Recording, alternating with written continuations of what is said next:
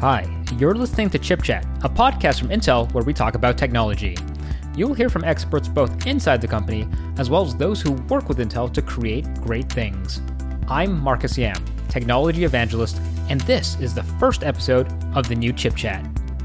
I had a conversation with Dan Ragland, principal engineer in Intel's performance tuning and overclocking architecture team. He's been at Intel for over 23 years, always on the PC hardware side of things, he's among the most knowledgeable people on the planet on overclocking. If you're new to overclocking, you'll definitely want to pay attention. And if you're an experienced overclocker, Dan shares a little on what to expect with 11th gen desktop CPUs, codenamed Rocket Lake. I have a very special guest joining me today for our relaunch episode. He's smart, he's personable, he walks the tech talk, and he's certainly the most knowledgeable person I know on overclocking. Dan Ragland, thanks for coming on the new Chip Chat. Hey, Marcus, great to be here with you today.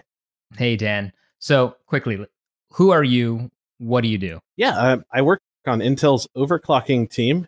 There's um, a, about a half dozen of us or so that are working to develop overclocking features, uh, knobs for tuning, and uh, deliver that overclocking experience. And um, our little overclocking team actually works with engineers across Intel, whether they're CPU teams in, in Israel or India or Malaysia, all around the world. We're working with them to integrate the overclocking capabilities. Oh wow, it's a it's a pretty developed and big team. Okay, so um, so obviously you're one of the experts in overclocking, big team. But let's back up for for those who don't know, what is overclocking? Sure. Uh, at the high level, overclocking is extracting more performance out of your processor or your platform. So what that means is typically you're trying to get the frequency of your processor to run a bit higher than it would normally out of the box. So for example, you would um, raise your CPU frequency by let's say 200 megahertz. You would adjust the voltage to go along with that. You would tune your power limits, a number of other parameters to essentially extract more processor frequency. Likewise, you could be overclocking memory, and memory has uh, um, similar methodologies. But for example, you could buy extreme memory profile technology. This is overclocking memory. Plug it in your system, and you're running at a higher memory frequency than you would have out of the box by spec.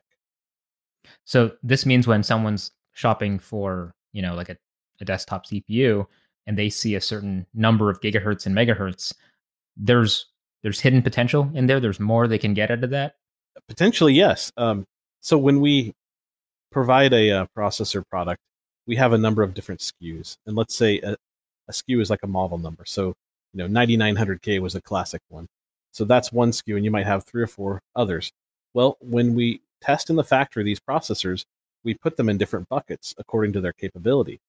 But um, when you bucketize, say, a processor like that 9900K of the past, it might have more capability than its buckets. There was no higher bucket. So what you can do as an overclocker is you can try it and push the frequency a bit higher and see what you get. Typically, you'll find that there's a good percentage of units that can operate at higher frequency than spec. Okay, so it sounds a little bit kind of like you know hot rodding your car. Um, is it safe? Yeah, I, I love your analogy of the hot rod. It's a lot like that. So some people may be a little bit more risk averse. Um, so what happens is when you're overclocking, you're running typically at higher temperatures and higher voltages. And temperature and voltage are the two parameters that affect the long term life of a piece of silicon. And so um, by running at that higher voltage, you can affect the life of your processor. Now, smart overclockers um, will carefully balance the amount of time they spend at an elevated voltage state, and then they'll also use extreme cooling or better cooling, like liquid cooling, to manage the temperatures, and that enables them to get um, you know more more life out of, out of that overclocked part. Cool. Okay. Um, it, so this is this sounds like um, something that is, I guess, relatively safe, especially if, if done within uh, the controlled parameters.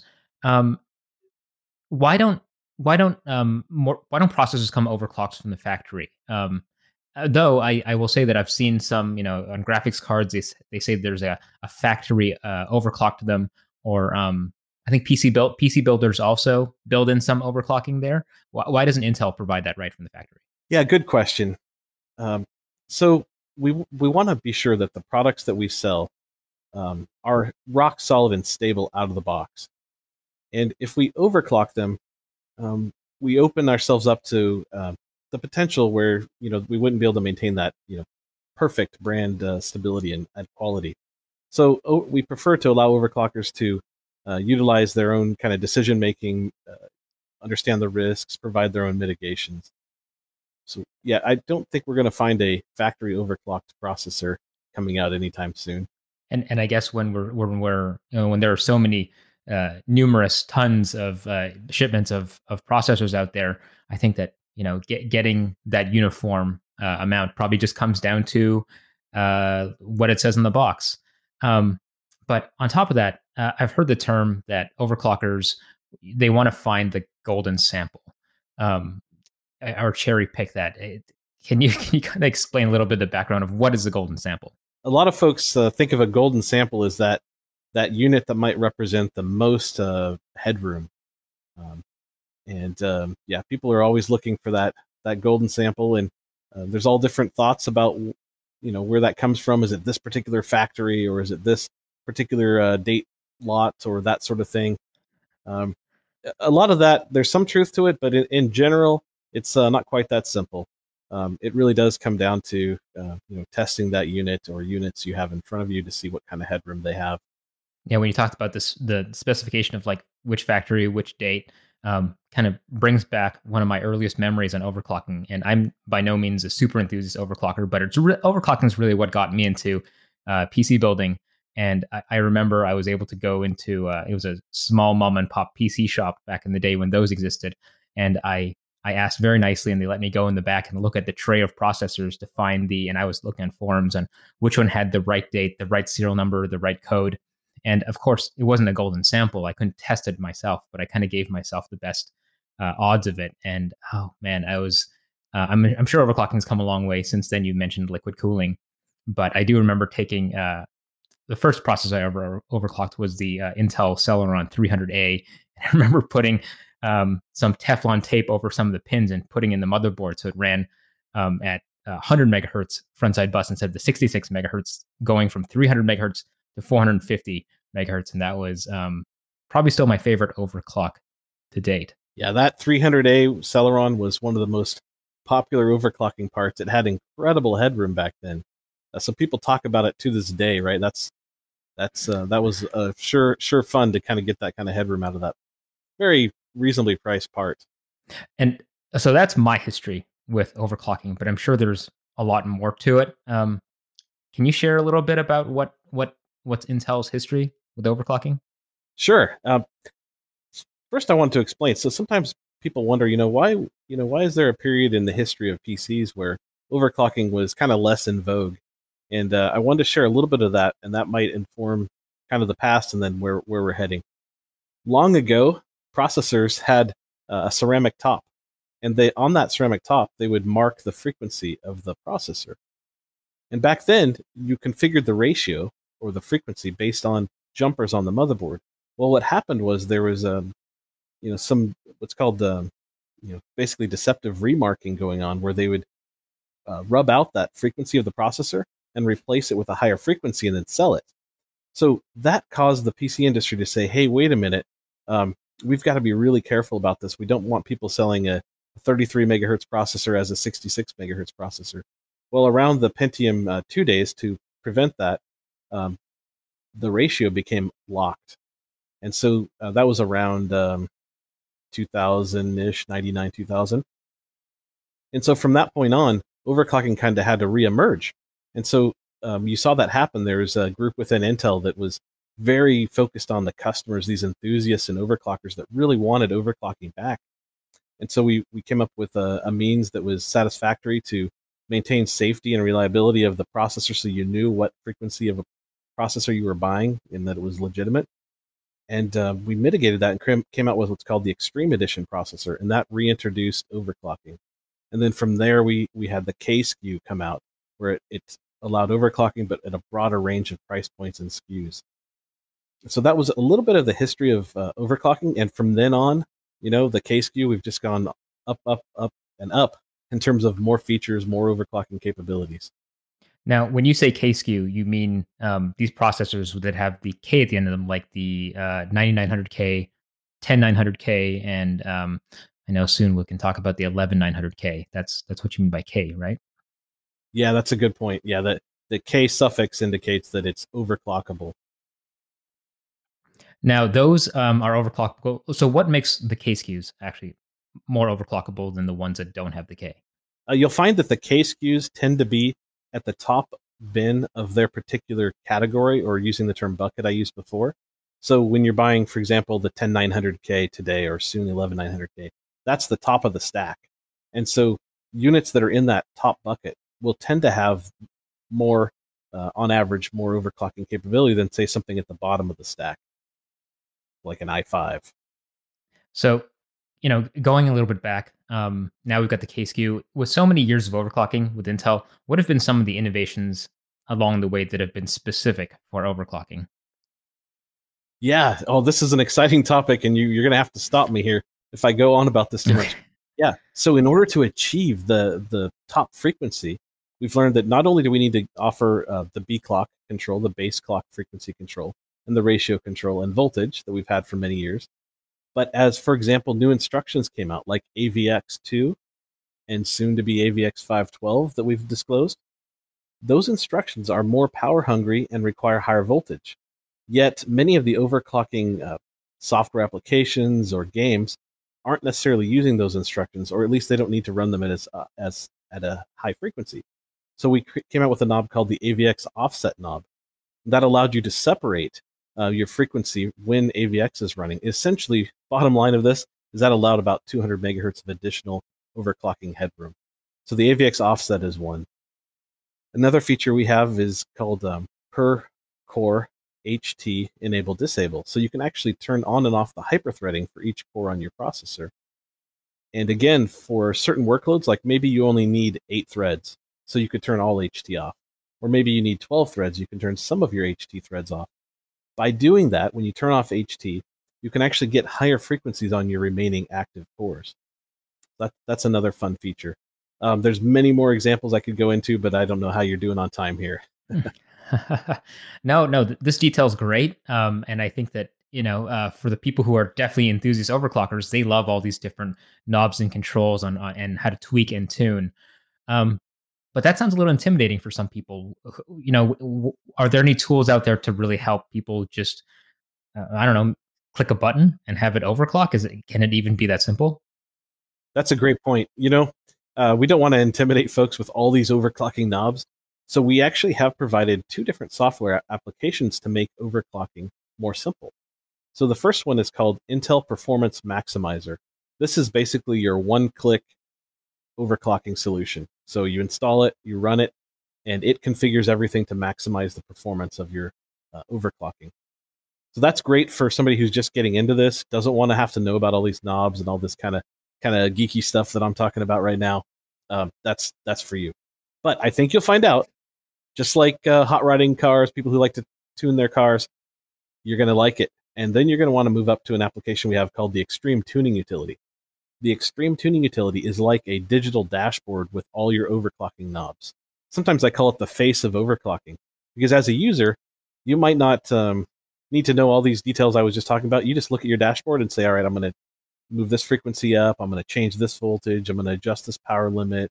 And then I want to monitor the temperatures. You know, how hot is that engine running at? Um, and so you can manage your cooling. You know, basically all that kind of stuff you can control under the Intel Extreme Tuning Utility. So that's more for the intermediate uh, overclocker.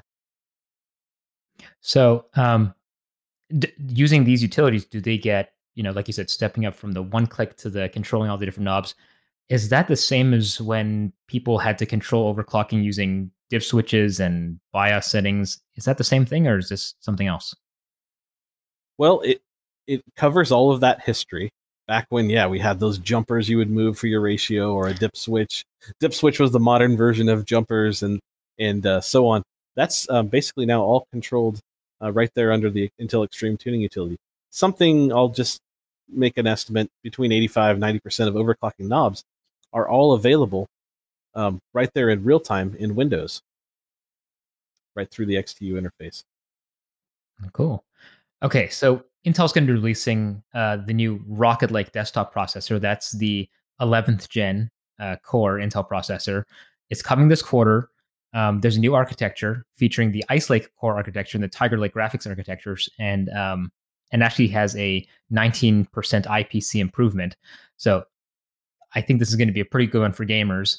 Um, and on the same topic, there's got to be some new overclocking technology in there, right, Dan? That's right. There's a number of new overclocking features. Uh, some of them we're going to save for a surprise, but some of them I could actually talk about today. And the, the one I really wanted to highlight is we are going to make the a very large expansion in the area of memory overclocking. And there's a couple things I'll point out. Number one, the average overclock frequency for memory will increase over the past. So you'll see much higher frequencies. I'm not going to promise the frequency today, but let's just say it's better than 10900K. The 11900K will um, also um, have additional memory overclocking uh, capabilities. So we're bringing something on called Gear 2, uh, which will allow for even greater memory overclocking capabilities. But the second major area I wanted to highlight around memory overclocking is we're going to expand and support memory overclocking on SKUs beyond K SKU and beyond uh, just pairing with the ZPCH. So you'll see um, overclocking of memory available all the way down into some of the value price points, which should be interesting to help introduce new overclockers who may be looking for a little bit more memory overclocking capability, a little more memory performance to help their games. They will be able to experience that here on the um, 11th gen product. Cool. So, so uh, walk back with me for a second. So there's frequency overclocking with the CPU. Um, what's the uh, overclocking on the memory? How how's that different? How does it interact with, I guess, the the, the ratio overclocking on the on the processor? Yeah. So memory uh, overclocking is helpful when you're trying to feed the cores with data faster. So certain workloads, including uh, mini games, there's actually been a number of articles on this. Uh, the games can actually benefit by being fed that data faster. And so you could do that by raising your memory frequency above the, the supported frequency into the overclocking range. And that can actually improve performance in certain workloads, including games. So sticking sticking with Rocket Lake, Rocket Lake has this new architecture, and um, in my mind, you know, I'm, I'm thinking that we we've had years of uh, refining that 14 nanometer process and having uh, essentially a very standardized architecture with an increasing number of cores.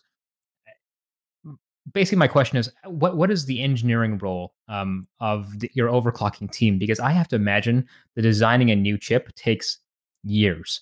Um, how is overclocking's role in that design of that chip from, you know, the design tool all the way into the customer receiving it in a box? Yeah, great question. And this is where a lot of the fun happens. So the overclocking team gets involved very early. Something like five years before the product reaches market, the overclocking team will be working with the experts at Intel's uh, development team, so our processor architects, and will provide some of the features that we're looking for to extract more performance out of the great architecture these brilliant engineers are already developing. Um, so our goal is to take something great and make it even greater. So an example of the kind of thing we might be doing in that time frame would be introducing new tuning knobs to a, to adapt to new architectures. For example, there might be a new feature that comes out, um, and we need to be able to make it overclock well. Uh, we also bring forward our what we call legacy overclocking features, or those features of the past, and they actually have to be adapted to work with new architectures. It's not just an automatic thing. So we'll start working on that architecture phase, and then we'll get into kind of the pre-execution phase where we'll start planning out, hey, now what kind of motherboard are we going to need? What kind of power delivery do we need to do our overclocking? And then the fun really gets into high gear when the processor reaches the lab, those very early samples. And we start working with teams across Intel to validate the overclocking capabilities to understand how does this behave under uh, liquid nitrogen? How does this uh, work at uh, various temperature and power points? Does this affect the cooling solution needs of the future? So we start working on that very early on. That kind of culminates with validating all the overclocking features, making sure they're all up and running. And then I guess the the big one, the one we really enjoy, is we'll hold like a workshop, an overclocking workshop with our key customers, especially the motherboard uh, customers, and we'll help them tune their board. Um, they have some advice to provide as well on things we could do differently, and so we'll we'll basically tune and optimize that product, and then get ready for our launch. It's a long process. So it sounds like a lot of engineering goes behind it. Now, one thing I wanted to step back and and and, and ask is, I've seen these really cool photos and videos of professional overclockers pouring liquid nitrogen um, on on a on a processor. That's not everyone needs to use that, right? There's there's regular person. I, I see the liquid nitrogen as the extreme sports of overclocking, um, but uh, w- you know, what is the minimal level of entry that someone needs to get to overclock a CPU? Yeah, I mean, really, you you if you purchase a, a motherboard that's designed for overclocking, a processor that's a K SKU, um, you're really ready to overclock. Uh, what I would also do is pair that with a great cooling solution. So, liquid cooling solutions now you can get for $100 or less. So, it's super attainable. Um, you build a system with those ingredients, and uh, you're ready to start uh, doing your basic tuning. Whether you use our Intel Performance Maximizer or our Extreme Tuning utility, you can get that overclocking up and running very fast. And you're right, the liquid nitrogen overclocking kind of gets a lot of the attention, and it's really a sport thing. So we, we do enjoy that, but um, the majority of overclockers don't quite enter that space. They're usually using a off-the-shelf liquid cooler with our K-SKU processor.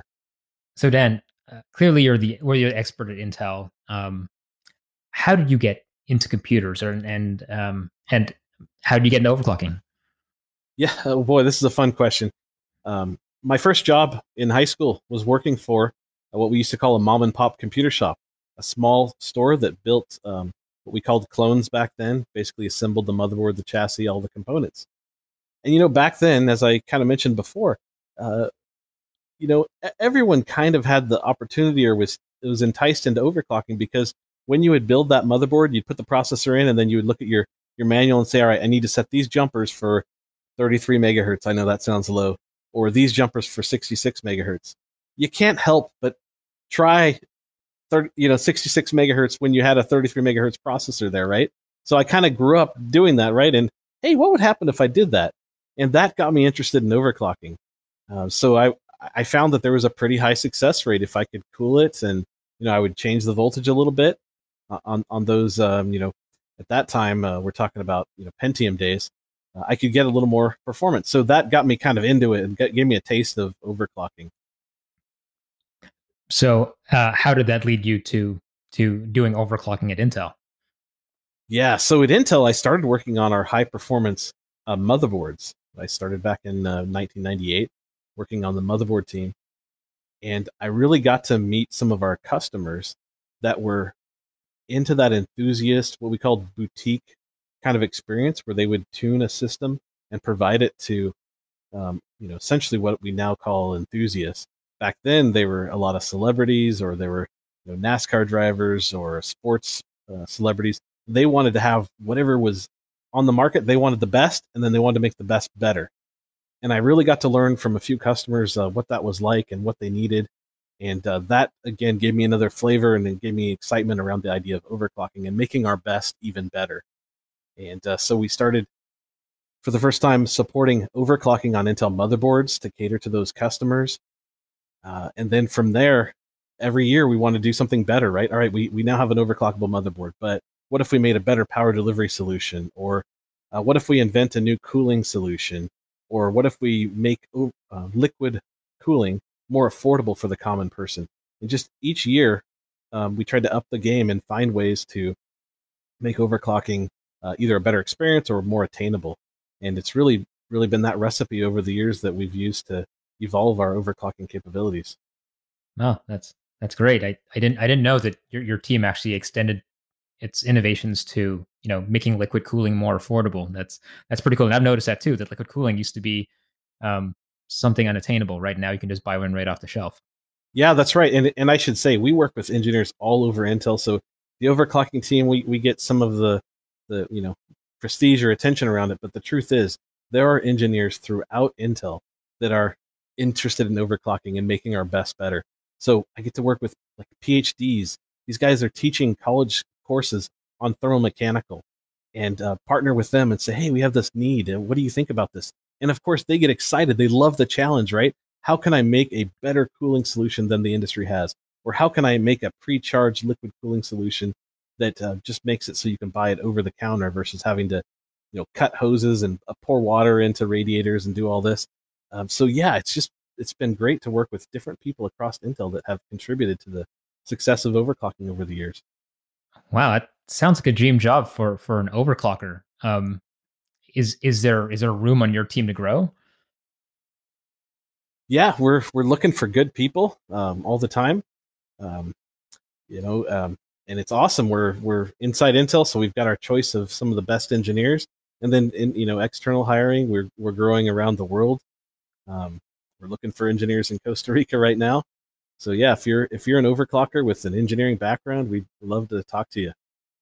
No, oh, very cool. So okay, so you eat, live, breathe overclocking at work.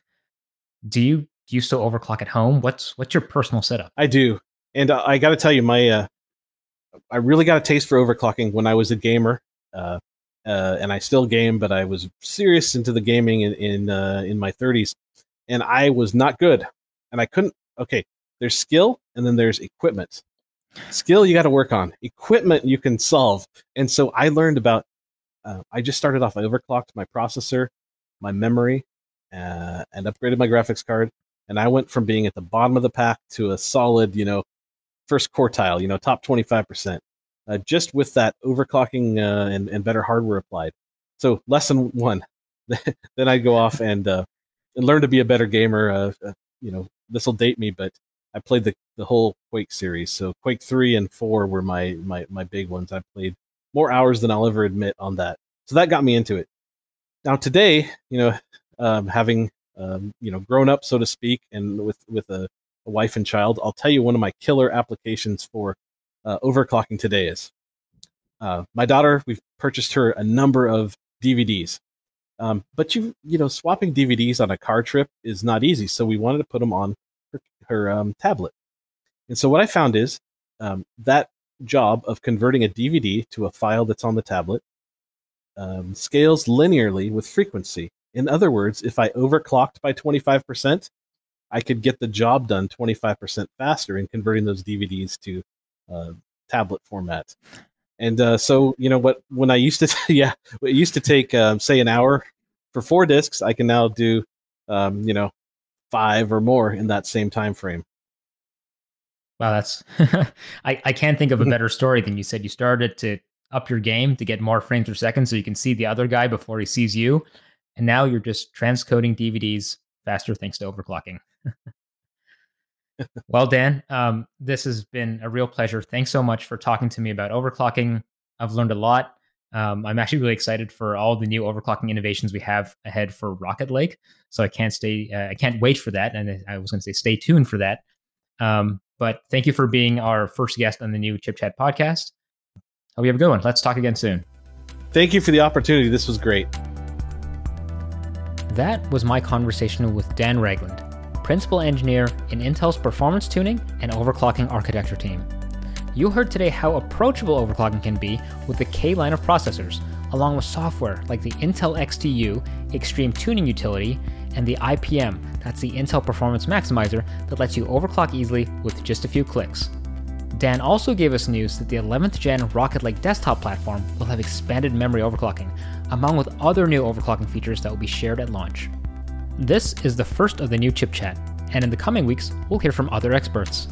We're available on SoundCloud and other podcast platforms, as well as on the Intel Technology YouTube channel for a video version. Thanks for tuning in to Chip Chat, and I'll see you in the next one.